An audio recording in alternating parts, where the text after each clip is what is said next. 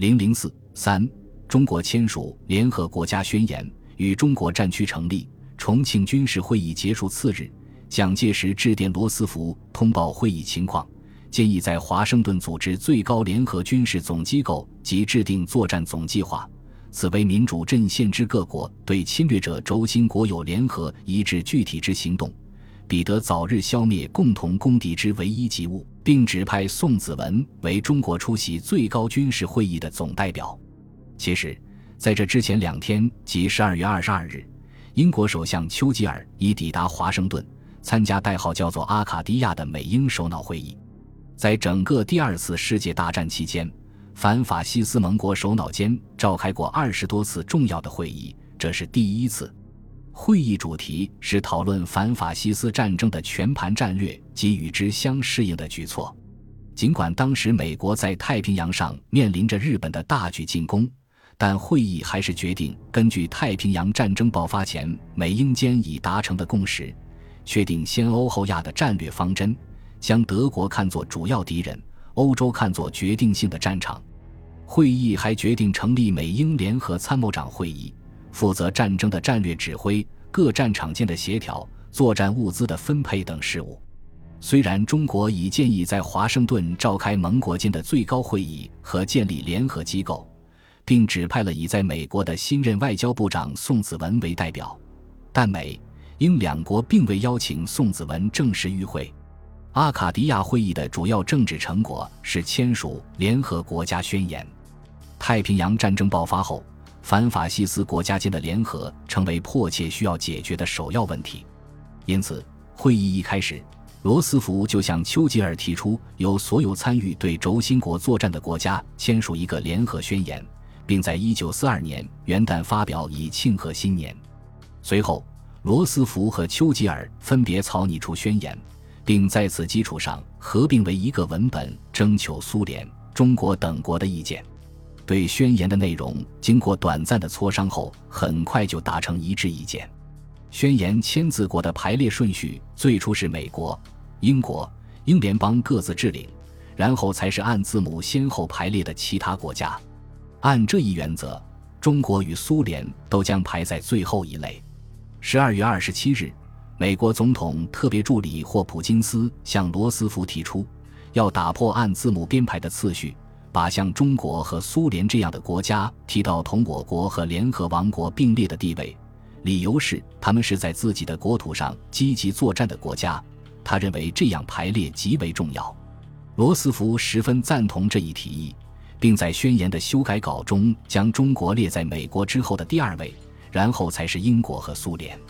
宣言定稿时又做了修改，最后由罗斯福亲笔排出的签字国顺序是美国、英国。苏联、中国，然后是按字母排列的其他各国。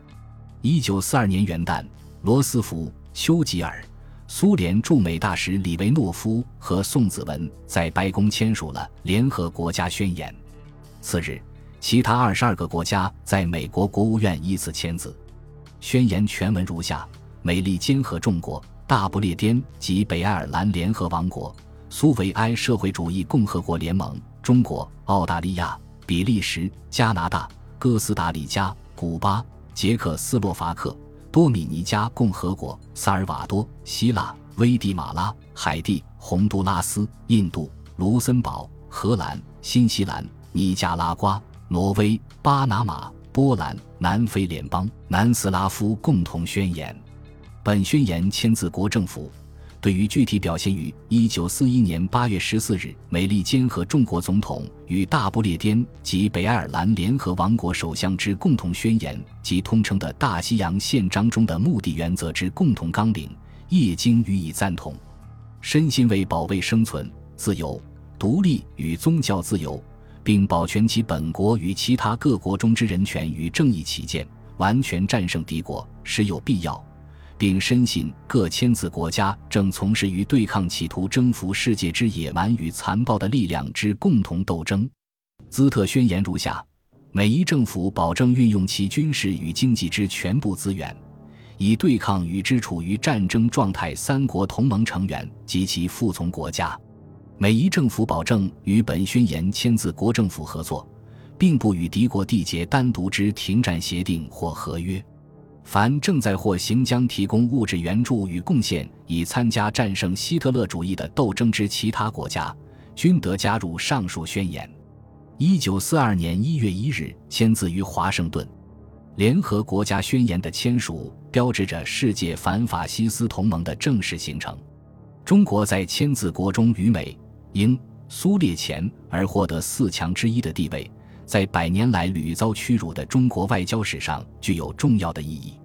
中国四强地位的取得，首先是中国军民全面抗战以来四年多浴血奋战，从而赢得各国尊敬的结果；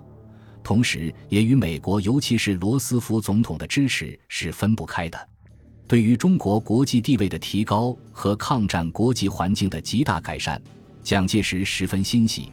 二十六国共同宣言发表后，中。美、英、苏四国已成为反侵略之中心，于是我国遂列为四强之一。同时，他对中国的四强地位也有较清醒的认识。侵略各国签订共同宣言，我国始列为世界四强之一，甚恐名不符实，故不胜借据也。对于罗斯福的支持，蒋介石后来曾对罗斯福的特使居里说：“中国得为四强之一。”使得总统所一手促成，英苏两国并未做何必助，此为中国所深切了解而敏感者也。美国此举使国民政府此后的外交更为倾向美国。十二月二十七日，宋子文和中国驻美大使胡适赴白宫访问罗斯福和丘吉尔。罗斯福告诉宋、胡、美、英已在华盛顿组织军事会议。并在各战区设立联合指挥部。此后，南太平洋局面由中、英、美、和、澳组织共同机关协力抗敌。此时，罗斯福正设想于重庆成立一个分支机构性质的军事会议。十二月二十九日，马歇尔将军向罗斯福递交了一份备忘录，建议成立中国战区。这个战区应包括中国。缅甸的东北部以及盟国的部队可能到达的泰国和印度支那的区域，罗斯福删除了缅甸东北部后，批准了这一建议。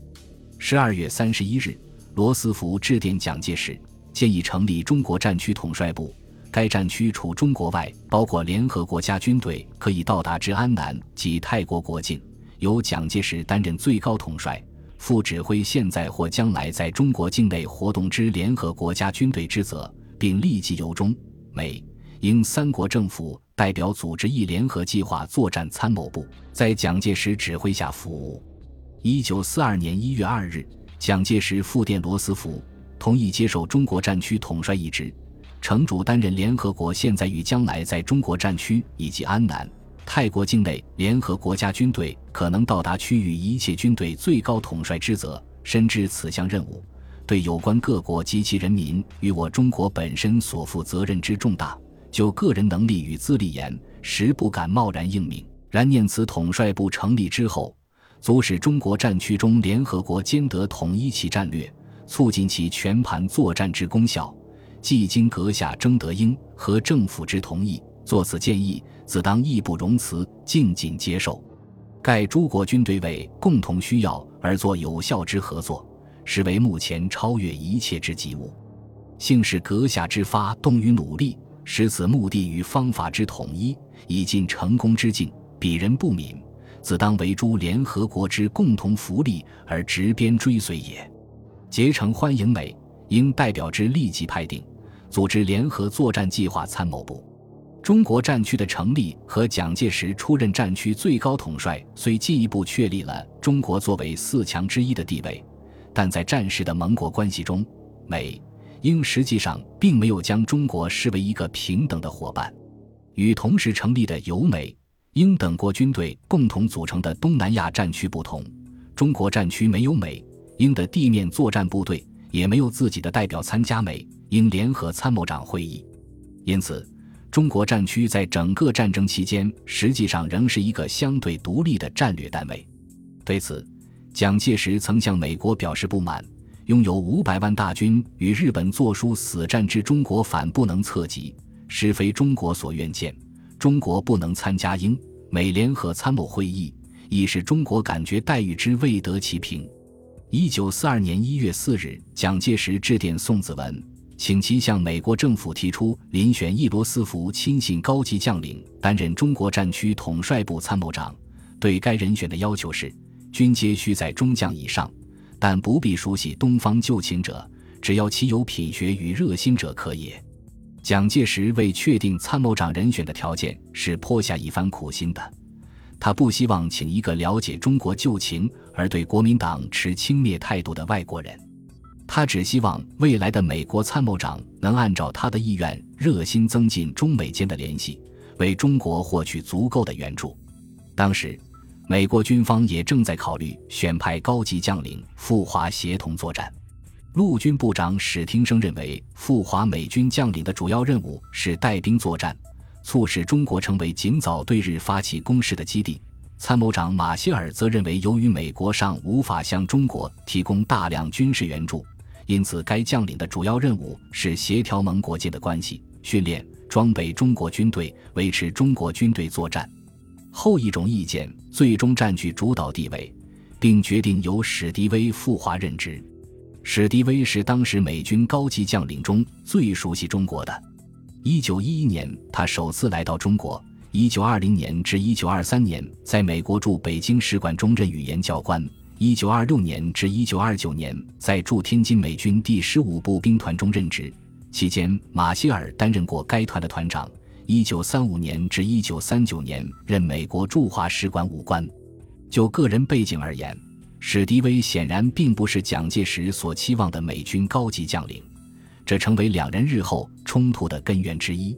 一月十五日，美国陆军部次长致函宋子文，表示美国正在考虑派往中国的参谋长人选。一月十九日，史汀生与宋子文会晤，说明史迪威将被派往中国，在充任战区统帅部参谋长的同时，拥有如下权限：一、办理美军援华事宜；二。在蒋介石统辖下，指挥在华美军及蒋介石自愿交予指挥之中国军队。三、代表美国参加在华之一切国际军事会议。四、维持及管理中国境内滇缅公路运输事。当天，宋子文将会晤情况致电蒋介石报告。蒋介石接电后，看出美方的打算与自己初衷存在差异，即复电宋子文，要他告诉美方。来华美军将领，其职位需明定为中国战区统帅部内之参谋部长；其在华之美代表以及高级军官，皆应受中国战区联军参谋长之节制指挥，而联军参谋长需受统帅之命令而行。此点应先决定，则其他问题皆可根本解决。但与美方直接交涉的宋子文认为，这本是题中应有之意，因此答复蒋介石，以复函史汀生。美高级军官一方面指挥在中国区内之美国军队，一方面兼充中国战区联军参谋长，当然均应受统帅命令。一月二十九日，宋子文与史汀生互换函件，确认史迪威来华的职责和权限是：一、美军驻华军事代表；二、在缅中英美军队司令官；三、对华租借物资管理统治人；四、滇缅路监督人；五。在华美国空军指挥官六中国战区参谋长，二月十一日，史迪威离美赴任。